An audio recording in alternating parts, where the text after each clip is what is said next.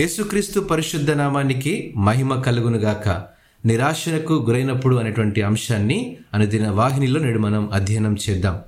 డెబ్బై ఏడవ కీర్తన ఆరవ చరణం ప్రకారము నేను పాడిన పాట రాత్రియందు జ్ఞాపకము చేసుకొందును హృదయమున ధ్యానించుకొందును దేవా నా ఆత్మ నీ తీర్పు మార్గము శ్రద్ధగా వెదకెను.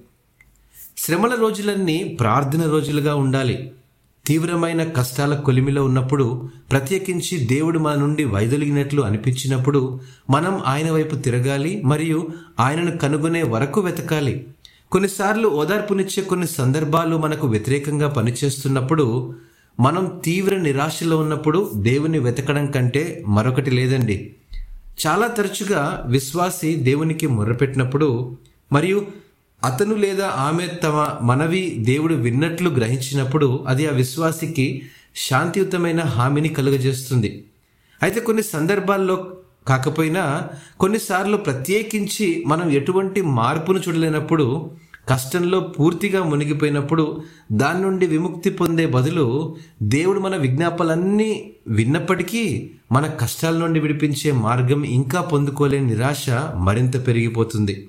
ఈ పోరాటాల గమనం దేవునితో మన సంబంధాన్ని కొనసాగించడానికి కొంత దూరం ప్రయాణించిన విశ్వాసికి మాత్రమే అర్థమవుతుంది. దేవుని విశ్వసనీయతను గుర్తుంచుకోవడం అనేది మన ఆరాధనను గురించి నేర్పించే ప్రధానమైనటువంటి బైబిల్ ఆదేశాలు. భవిష్యత్తు కోసం దేవునిపై మన విశ్వాసానికి అది ఆజ్యం పోస్తుంది. మీరు గతంలో దేవుని విశ్వసనీయతను గుర్తించినప్పుడు మీరు రేపటి కోసం నిరీక్షణతో అలసిపోయిన మీ హృదయాన్ని పరిష్కరిస్తారు. నేను అంటాను భవిష్యత్తు కోసం మీ ఆశను రేకెత్తించడానికి మీ ఆలోచనలు దారి మళ్ళించే మార్గాన్ని ఎంచుకోండి. అప్పుడు మీ ఆలోచనల్లో దేవుని కృపగల కొత్త కోణాన్ని చవి చూస్తారు ఇటు మాటలను దేవుడు ఆశీర్వదించినగాక. ఆమెన్.